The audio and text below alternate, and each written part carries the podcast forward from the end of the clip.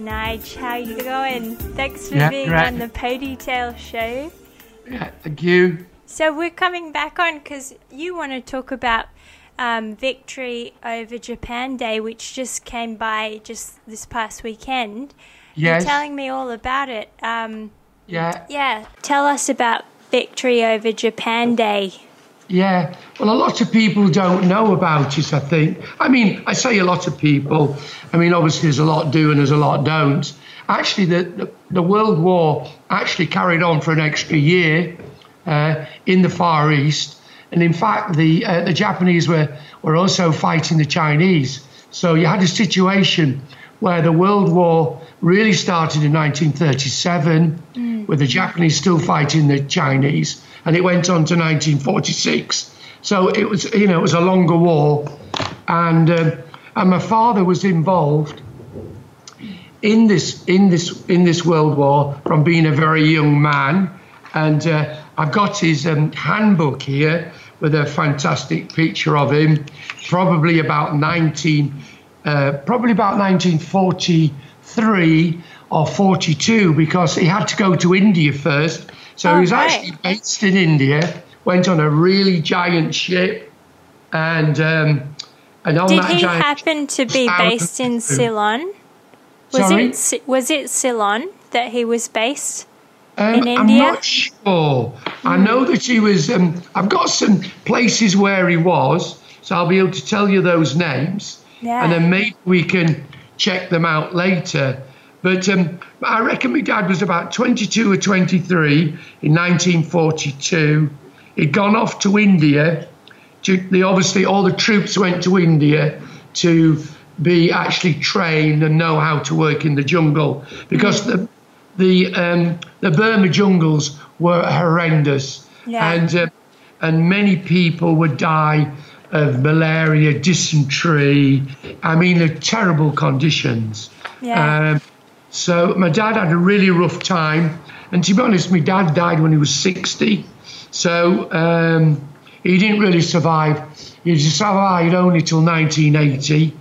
You know, after coming home in 1946. So, but he was he was pretty well unwell all the time I knew him through the 50s. 60s and 70s, he used to go yellow, so the malaria Oh. used to come back Yeah. to him. So this is a picture of my dad, um, uh, wow. we- wearing wearing a bush hat, smoking a pipe, and, and I would think this is a 42 or 43 picture. Can you see it all right? Yes, it, I can see it great. It's for folks who are listening. We've got this really dashing young man smoking a pipe in the photo. It looks like a quite an old photo, and he's wearing a what do you call that hat that he's wearing? Um, well, A it's bush like hat. a bush it looks hat. like a bush hat to This me. is jungle hat, really. Yeah. That's the British wore that. Yeah, Uh, and and this is like from a diary that you've.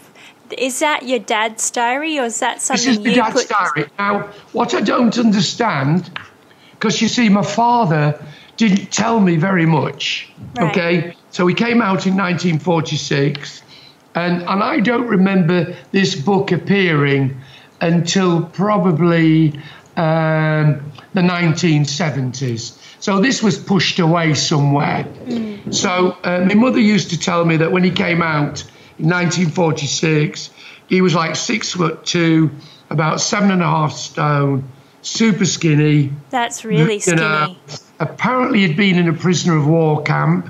That's why I wanted to go with you Yeah. To the Railway. So my uncle Pete told me that he also went to a prisoner of war camp, but even my mother didn't know that, and I didn't know, neither did my brother. He might not have So- wanted to talk about it. That was called the Death Yeah, so- Railway, by the way. That's right. You've been Yeah. there, haven't you? Yeah, I've been there. And I was actually a bit shocked when you told me that you live only 200 miles away from the uh, from the from the uh, from the live- railway. I live, yeah, I, I well, the, so for those who don't know, the the Death Railway went from Rangoon, which is um, the, Yes. now called Yangon, old- which is the capital city Yeah. of um, Myanmar, all the way to Bangkok, Yeah. which was called old, which was back in the day Siam, and um, Right. so so from my house, it, if you drive two hours northwest, you get to um, a place called Kanchanaburi, which is um, where they filmed the, the bridge over River Kwai. And that River Kwai, Oh, yeah, and that River Kwai is basically a big section um, that crosses the the Death Railway crosses the river, and that's where they Yeah. yeah, they filmed that really famous film. Yeah. and well, and I've seen that film many times. yeah. So you're yeah, It's a we- wonderful I'll film. take you there and and at that Fantastic. at that place there's a memorial um, where they've got a big uh, memorial graveyard where about 6,000 or so prisoners of war are actually buried there. And they've Really? got an actual museum um, all about this the death railway um, you know, where you know most of the prisoners of war were were forced to work on the railway. Um, yes. Yeah, and quite, you know, which was actually I think against the Geneva Convention back then. You weren't Yes. supposed to force labour upon your prisoners of war. Um, No. But yeah, that's how that huge railway was built. Um, Yes. So it's quite quite like incredible. And if you keep driving um, further north, um, you reach a national park, and then Yeah. that's the border between Thailand and Myanmar. So that's where, Really? Yeah, that's actually where I shot my spring twenty, uh, spring twenty one campaign that I showed you Yeah. some photos of. We trekked up there, and it was pissing down Was- with rain. Yeah, I mean, I noticed that you'd taken some pictures in Nepal as well. Yeah, yeah, that was amazing. And, and you notice, guys, that I've got this badge that Ponytail bought me, which has come from Nepal. So, Gurkha badge. how far is Nepal from, from where you live then? Um, that one we flew, it was about a three or four hour flight, Yeah. not far. And you went the, the owner of Visvim, didn't you? And I went with I went with the owner of Kapital, Kiro, and his team. Sorry, Eric Kovatek, my buddy. Yeah, Yeah. that was amazing. Like that's another place we'll have to go. To, I'll Yeah. have to take you to see. Like, yeah, I want to go there particularly, but I, obviously I, I've got this thing in my mind because you and I were going to go last year when I was Yeah. 17, 30, Yeah. and we never got to go, did we? we're definitely going to make the effort now after all this Yeah, craziness. So tell me, like, um, you, I know you've been really, you know, quite passionate about your dad's time in Burma, and it's influenced a lot of your pieces as well, like Yes. the Bombay Bloomers and stuff. Yeah. You actually put Well- together some a book about it, didn't you? Yes, I did. I mean, I mean, my father. You see, the funny thing about my dad was, and and the situation was in the 1950s after the war. Um, a lot of British people, just as the Japanese did, they wore their Second World War clothes. The Japanese, in particular, were extremely poor, mm. and they and they would wear all of their clothes after the war, and that's why there's not a lot of Japanese vintage out there. But the British, my father used to wear it for gardening, and he always used to wear Bombay bloomers and a proper military shirt. So in a way, I was indoctrinated with my dad. You know, he had two burnets and a, two burnets uh, with a piece of string along for potatoes, and he used to be in his Bombay bloomers with a bush shirt, and he looked like something out of a town like Alice, you know. Yeah. So, so this is the little book that I did on India and Burma, and and I did this little book based on him in um, 2010, uh, which is 10 years ago, and he's on this book here now. He's the tallest, obviously, six foot two, with all the Indian forces. He absolutely loved India, and he wanted to go back to India, but he died on, the, on his 60th birthday or 60th week, and he retired that week as well. And he, he worked in the post office, and they gave him a watch, and that was his lot. And um, but um, this is him, second in, wearing the Bombay bloomers and bush Right. shirt. for folks who are listening, we're looking at a black and white photo. It looks like um, it's in India, and every, there's men lined up. They're all wearing Bombay bloomers. They're all in their military gear, and it looks like yeah, quite tropical weather. And that's him with yeah. his bush hat. And that's his, him with a bush hat. Yeah. Um, he was very tall, and he was a great dad, very affectionate dad. He was an amazing father, and uh, he taught me how to play ping pong. So I suppose you can see my world-class ping pong table. Well, I learned this from him. About 1955, I started playing ping pong on the kitchen table. Ah. I got my own ping pong table, still playing from when I was a child, and doing a collaboration with uh, with Fred Perry. Uh, and Fred Perry uh, and Butterfly sponsored me, and Butterfly actually made my own black table with my own uh, butterfly and Nigel K1 graphics. Right. So, so it's a piece. So and we play looking, lots of pong here. Yeah, we're looking Sorry? at Nigel. So I'm just describing for people listening. We're looking at Nigel's yeah. studio. It's full of vintage all around the edges of the studio, but in the middle we've got a huge ping pong table that he just described. You know, was um, made with the Fred Perry team and um, they are you guys play ping pong all the time at work don't you it's such a like good vibe we've had a bit of a lapse obviously we're locked down you know we've had this yeah. we've been out of the office for four months so so at one stage we were playing every day um, but we've got so busy the last i think last 12 months before that the ping pong became a bit less important because we had so much, so much on. Um, well, you guys, we you were back. doing, you were doing so. Well, you still are doing so many collaborations on top of all the yeah. collections you're putting out. Absolutely. Yes. Yeah. Absolutely. Yeah. We were doing up until recently. We were doing six collaborations. So um, yeah, and we're doing one with Vans, which I'm really over the moon about. So we launched Vans in uh, winter 21. We've been doing one with Closed, German company. We do Timex. We're doing Haglofs, which is a ski company. And we're just about to start uh, with Umbro, which is a football brand. And I know that's personally a very good one for Kyle, my right hand man. We both love soccer, so Umbro would be a great um, collaboration for us. Absolutely. Yeah, I know you guys love watching football. Yeah. Like so, um, are you allowed to tell us a little bit about what the Vans collaboration is going to be like? Yeah, sure. Um, I mean, Vans is going to come out for Winter 21. Um, it's going to be eight sneakers. Um, we're actually doing uh, 12 pieces of clothing as well. So it's going to be for Vans Vaults, and it's going to be clothing and sneakers. Uh, I've got my own my own sneaker. I found a vintage sneaker uh, in Japan on my last trip, or trip before last, and Vans have made that the, my own Cabourn Vans sneaker, um, and it's it's really based on the United States Marine Corps. It's got a very um, very much a, a military feel. It's about the soldiers in World War II that customized their clothing because all soldiers often used to you know, put special yeah. little things on the clothes, or they got it ripped and they have to get it done at a local tailor's, get it stitched up.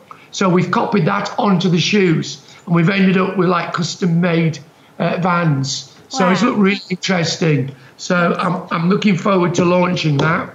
Yeah. I went out to Vans uh, last December, um, not which isn't so long ago, six months ago. Went yeah. to their big went to their offices and they were great. Uh, when, was do, that uh, when you went to LA? Was that over there? Yeah, when I went with Emily to LA, yeah. I, I went to LA really to sign that deal. Uh, so it's really exciting. So we're making it unisex. So it's men's and women's. And we're going to start from a size three and a half, probably up to about a size 13. So yeah, it should be great. Yeah. Um, so that's a new one. And then the Umbro is just coming up again for Winter 21. That's going to be based on the World Cup um, of rugby for, and we're going to do it in Winter 21. We're going to use the roots of rugby. Um, so that's quite exciting. We've got some interesting pictures where we think that Umbro were involved in making the rugby shirts in 1948 Olympics, and we think that um, they were making the rugby shirts for the RAF because the RAF were competing. We think in the Olympics, and I've got a full tracksuit here with an RAF badge on the tracksuit, and it's got a rugby ball on the RAF badge, which looks great. And that's maybe the theme we're going to use for Winter 21. That sounds so fun. Yeah, That's I think gonna, so. Yeah, that's going to be awesome and like probably really colourful. Yes, yeah, and and and, and basically, um, I've always loved rugby stuff. I mean, I've got roots in um, working with Bukta, and Bukta, um, I used Bukta as, a, as an old manufacturer who started making rugby shirts and rugby shorts. It may well be that Bukta is older um, than Umbro, I'm not sure, but I actually went to the Bukta factory about 40 42 years ago and saw it all being made. You see these wooden floors that I've got Yeah. here? Well, They're I saw it uh, 42 years ago with machines that went um, where the fabric was made circular and it was all all wired up to the ceiling with all the threads and they were all the machine was was actually bolted onto the floor and all the all the rugby fabric was coming all off circular like this. I always remember it, you know. Yeah, those beautiful old circular knitting machines are hard to come by nowadays. Oh, now really impossible. Yeah. Yeah, very few people have them.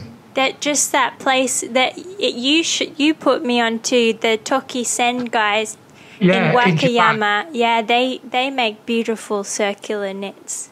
Yeah, I think they're number one in the whole world. Yeah. Um, I mean, I go to Japan, as you know, four times a year. I look at Toki-sen jersey four times a year. Uh, I mean, very inspiring. And all of the all of the sweat that we make in Japan, we use Toki-sen fabric. We don't use it in Europe. It's too in, So too expensive. expensive to import. But all of our a mainline um, jersey package is using all their fabrics. They're so creative. They are the best. Yeah, they really are. Can you show me some vintage pieces that you you're really excited about in in the studio? You're talking about Bombay, your your dad's Bombay bloomers it working in the garden. Do you have a pair to show us? Uh, you know, I should have brought my own the snow ones because I've got a really long one. Um, I'm going to have to ask Kyle a minute. Uh, Kyle, you, do you remember? I've got one particular Bombay bloomer that's incredibly long. It's like it's about I mean, pulling all that this out. I think. Uh, well, I, I think they might be hanging, aren't they? Bombay Yeah, bloomers. Um, what? I, I'll come back to a Bombay bloomer. All right. Um, I particularly want to just show you a Bombay bloomer, but um, I mean the thing is, you can cut this film at present, can't you? Sure. So- yeah. Yeah. So I'll show you the pieces. Okay. So this book is 2010. Okay. Okay. There's the original picture of my dad. Just hold okay. it up a bit. Yeah. Yeah. Great. Okay. This is the actual cover to the book. So that's a the book had the cover is a map of um, India and Burma. And India. And can you believe it? Um, I used to have a fantastic young Chinese student working. Like you used to meet Beth now. Um, she was a young person who could draw very well, and that Wow. was why I brought her in. And she drew this all by hand. Wow. You see, Beth, that was what a student did. She did all by hand. Um, Beautiful. so, and it was done. It's called Burma by Nigel Kay. What's it called India, Burma, and Ceylon. Now, you said where is Ceylon? Did you say again? Ceylon is actually, it, Ceylon is another country now, isn't it? Um, I think it's Or in it still- India. Is Ceylon still called Ceylon? No, I don't think so. Let me look it up. yeah, we can I don't think it is. It's changed its name. Um, Ceylon's not Bangkok, is it? Sorry, it's Sri Lanka. British, Sri Lanka. British, Sri Lanka. Ceylon is Sri present Lanka. day Sri Lanka. That's what I thought. Yeah. So you can see what she did. So she was only a kid. Um, she was really nice. Um, and she worked for me for about a year. Okay? You, that's the, the great thing. Like, I want to explain to people a bit about how you are. Like, you're traveling all the time and you're meeting people, and also the people involved in the business are so important because they all, you know, have special like talents and and they can they all have different things that they can bring. Like this, like you know, the girl who drew that beautiful map, and Yeah. um, yeah, and like you know, Kyle, who's been with you for ages. He's, you Well, know, Kyle's been with me 13 years, I think. yeah, crikey. Kyle, getting on. Yeah. I don't know what, what how old Kyle is now. I've got lost track. How old are you, Kyle? 30. He's only 33. He's only 33. He's a baby. Okay? You're only 30. You're 31 in October, aren't you? Yep. 31. You're a Yep. real old hand. So she was called Coco Chen. Okay? She was a young student, about the same age as Beth. About tw- are you 20, Beth? Yeah. Yeah. Same age as Beth, 20. And uh, she drew beautifully. So this is one of her drawings. She drew my father in in in the bush. Right, so this is in inside the book. We've got an illustration in kind of cyanotype of. Um, it, it looks like a scene, a landscape with soldiers in the landscape. Yes, it is. It's sort of there's a, there's a, vehicle behind it, and I'm not sure if it's in India or Burma. I would suspect that my dad was training at this stage in India. Okay. Right. It, it's Um, beautiful. I like how it's all on grid paper. Yeah. It looks like a real notebook. She was great actually, and this book uh, has um, all her drawings. So um, this is the big picture of my dad. So my, my dad is second in here. So this is a big picture. Oh, that's now, great. This is where my dad's wearing the uh, military shirt, Bombay Bloomers. Okay. Right. Yeah. It's so great. yeah, that's a, a big spread of the same photo from before. That's right. That's Um, right. Nigel's dad standing with. Are they Gurkha Gurkha soldiers? Uh, I think- think they are Gurkhas. My father used to. T- oh, bloody hell. I've got such a great pair to show you in a minute. Oh, nice. So excited about this one. Fucking hell. That shirt. I'm going to be wearing that tonight. Truth is, I've got nowhere to go. I'm on lockdown. so, so the thing So they, is. they would uh, have been those bush shirts. They would have been Aertex. I know that because I've been doing a bit Yeah, of research yeah. on Aertex right now. Kyle's brought the three main pieces. Good find, Kyle. Great. Great. So Thanks, Kyle. basically, so basically, these are Gurkhas, some of them, and Chindits. Okay, so Yes. it's two tribes. So Okay, Ch- Chindits, I found out because today I did a bit of research, a bit of homework. So the. Chindits were the British, the Gurkhas, um, trained forces who were in Burma, spe- specifically in Burma between Yeah. 1943 and 1944. And the That's word exactly Chindit. The the word chindit came from in Burma in front of everybody's house they have two little lions sitting on the doorstep and that was a chindit so they they got the name Really? from that yeah little I guardians won't expect anything else from you. Okay? so, my father used to talk a lot about the Gurkhas and the Chindits, okay? And the Gurkhas, of course, have the knife, of which you very kindly bought me the. Oh, no, I haven't got the hat on. Sorry, got the wrong hat on. But the Um, Gurkha badge I got you was like- Gurkha badge with the knife on, yeah. yeah two So crossing these- knives these- Yeah. Now, I'm not 100% sure, but I suspect that they are Gurkhas and Chindits, okay? But I Great can't ask my dad, so yeah I don't know. It's a lovely picture. Yeah. I love this picture, okay? it's a beautiful Okay. picture And that was taken on his box brownie camera, about 1944 or 43.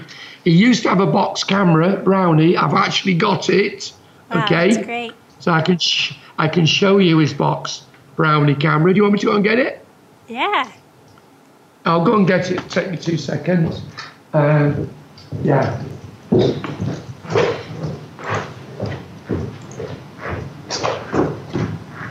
Sorry for making all the noise, guys. Sorry, ponytail. Got a live audience, you guys. no, we're listening. Okay. So, so this is my dad's um, box brownie. Okay. Here's the cover. Okay. So And- we're looking at this is his a, a leather camera. brown cover. It looks really worn, and, and a box, Yeah. an old box brownie um, viewfinder camera that you know they're they're big for. I know some people don't even know what about box brownie was, but um, they're like you know ten centimeter by what 10 centimeter kind of boxes black black boxes and you used to look down into them to take a Yeah. photo Yeah, to be honest, my father, when, when we used to go on holiday in the 50s, he used to have this with him all the time. So I sort of remember this. I mean, what's lovely is I'm actually holding his camera now. That's so and, uh, nice. well, that's fucking good, you know. Yeah. She hold the camera that my dad did. And, and I, I, was, I don't know how my father got away with this because um, in you, you wouldn't have been allowed to carry a camera around with you taking photographs in the war. So I don't know how he did it. And it may well be that this camera isn't the camera. I don't know. This might be the camera that he used after the war, Right. which he took of us as kids in the 50s. Okay? Okay. But um, but so so if anybody picks up on me, there's a good chance that this wasn't the camera, but it's the camera that took all the pictures in the 1950s. That's okay? the thing nowadays. People are gonna people pull you up People on everything. here, hey, you know. rascals. So hey, here I am. Okay. This So is me. anyway, so I've got I've got the Bombay Bloomer now. Now I can't believe these. When you see these, you'll die. Look at the length foot- of these. oh, Look. Now, jeez. my dad was very tall, six foot two. Okay, so you get some proportion of this on me. Okay, and I wear these all the time.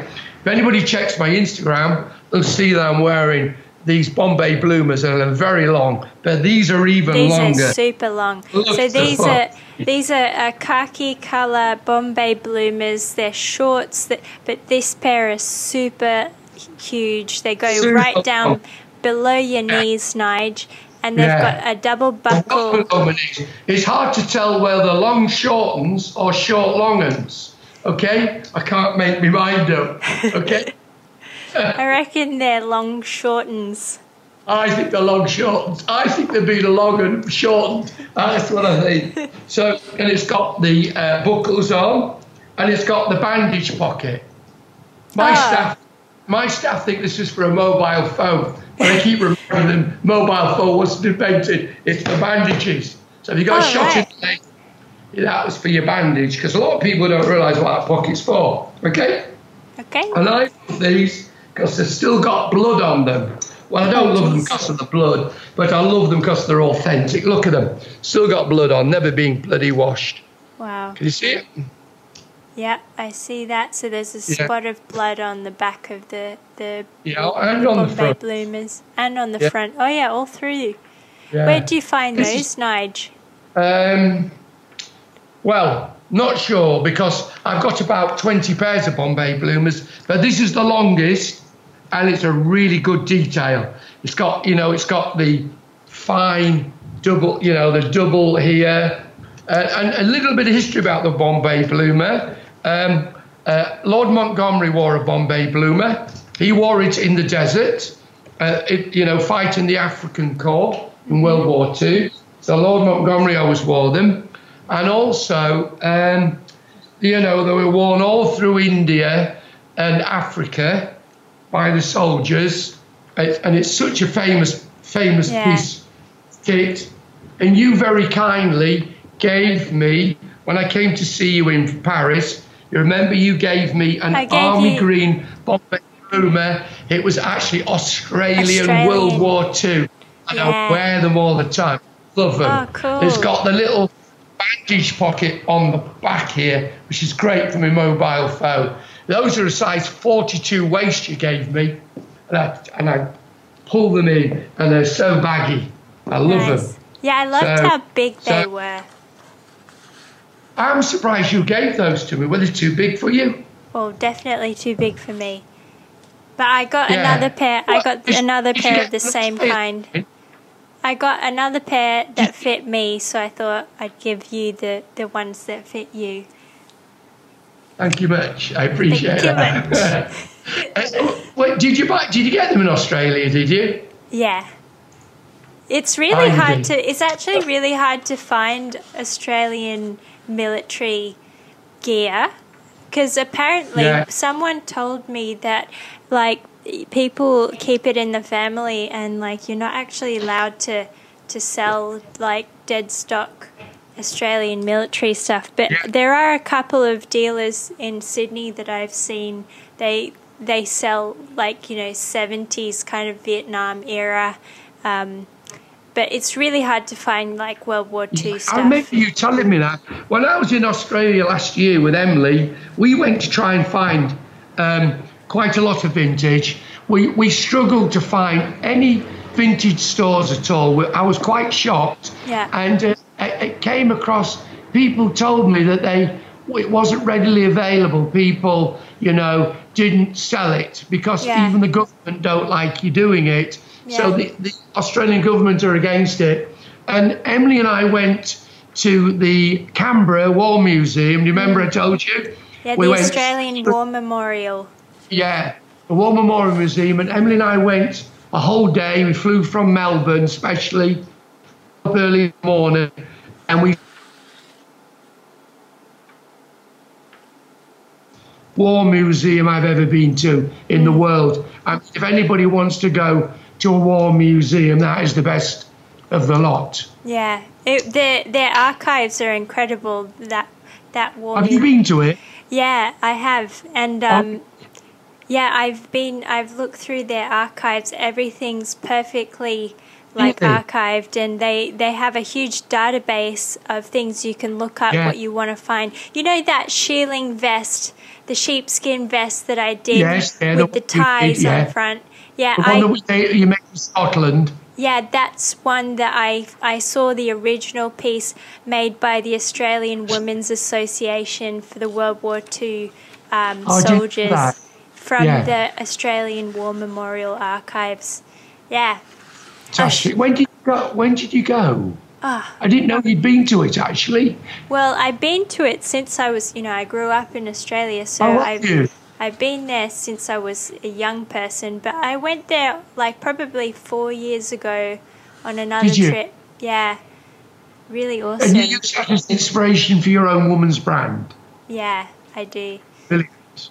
Depends on what the so now this for spring twenty one I'm doing um, the concept on Borneo. So they the the British were fighting in Borneo actually. So a lot of my pieces are like Australian bush shirts, um, bush hats, a lot of Aertex looking into Aertex. Yeah, it's pretty fun. It's amazing how you and I work from exactly the same concept. I mean, you and I have spent a lot of quality time together, Yeah. travel around the world together. I mean, we spent 17 days once in Japan together, didn't we? Yeah. And uh, started started at six in the morning training with the medicine balls and I was so exhausted. yeah, so was I. Still am. And, uh, and went from that to, to visiting all the best vintage stores, didn't we? And we- and we first met you and I in uh, in London. You came to interview me at the Army Gym store in Yeah. London about about six years ago. Yeah. And we've been best of buddies since, haven't we? Yeah, There's, we've done so much stuff together, but Yeah. um, yeah. like we'll we'll do more. I'm looking forward to our trip to to Burma to the River Yeah. Kwai. Um, Fantastic. I'm gonna spend my spare time now, like just looking at. I'll be the the tour guide. I'll I'll put together Fantastic. the best and, and, itinerary. And Eric will come as well, won't yeah, he? Yeah, for sure. Eric's. He said he was down since last year, so yeah, You should tell people about Eric because he's Yeah. a, he's, he's fantastic. yeah. Eric's probably one of my favorite photographers in the world. So I've been looking at his work since I was in university, and he shoots all the Kapital lookbooks. He's been on this podcast a couple of times already, so people can listen to his um, podcast. But yeah, like he, what's special about Eric is his perspective. He has a very clear point of view, and he he knows exactly what he wants to show. He, like you, like people with with their own business, like or people who who are just really carved out a niche for themselves is because they have a really unique perspective. They don't look at other people's stuff and try to copy other people's stuff or whatever. He just knows exactly what he wants to do. So, yeah. And you travelled uh, you travelled to to Everest with him to do the photographs for Kapital, didn't Yeah, you? yeah. And um, we went last this year. We our trip was we went to the Golden Triangle, which is the the border of Laos, Burma, and Thailand. We shot Really? we shot our lookbook there with Eric in the Golden Triangle. That's for Winter Twenty, so all the photos are going to come out soon. Well, thanks, Nige. This is a great conversation. Thanks for sharing all about. VJ Day, about Burma, about the Gurkha, the Gurkhas, and the Bombay Bloomers, and everything. It was really fun. And Okay. thanks, thanks to Kyle for pulling out all the pieces. Okay. Well, just before you go, I'm going to show you. I'll show you the the um, this jacket as well. oh, okay. beautiful. So this is like again, uh, I I reproduced something like this in 2010. Okay. So what we're looking at is a looks like a Gurkha jacket. What what exactly are we looking Well, it's, at? it's a bush jacket, officer's bush jacket. It's a sergeant. Uh, beautifully made. I love this piece.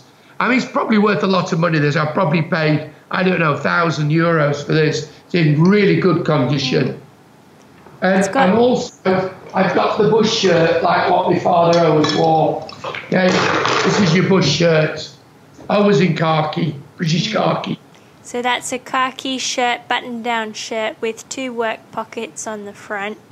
Yeah. The kind of hexagonal. What do you call it? like um, a? The edges are kind of not quite square, and it's really big size too. This would be great on you. You turn that into a dress. Yeah, that look, Yeah. that would be fun, and really like point pointy collar. All See right, ya. See ya. Wouldn't want to be ya. So would it be? Bye. Uh, see ya. Bye bye. Take care. Eh?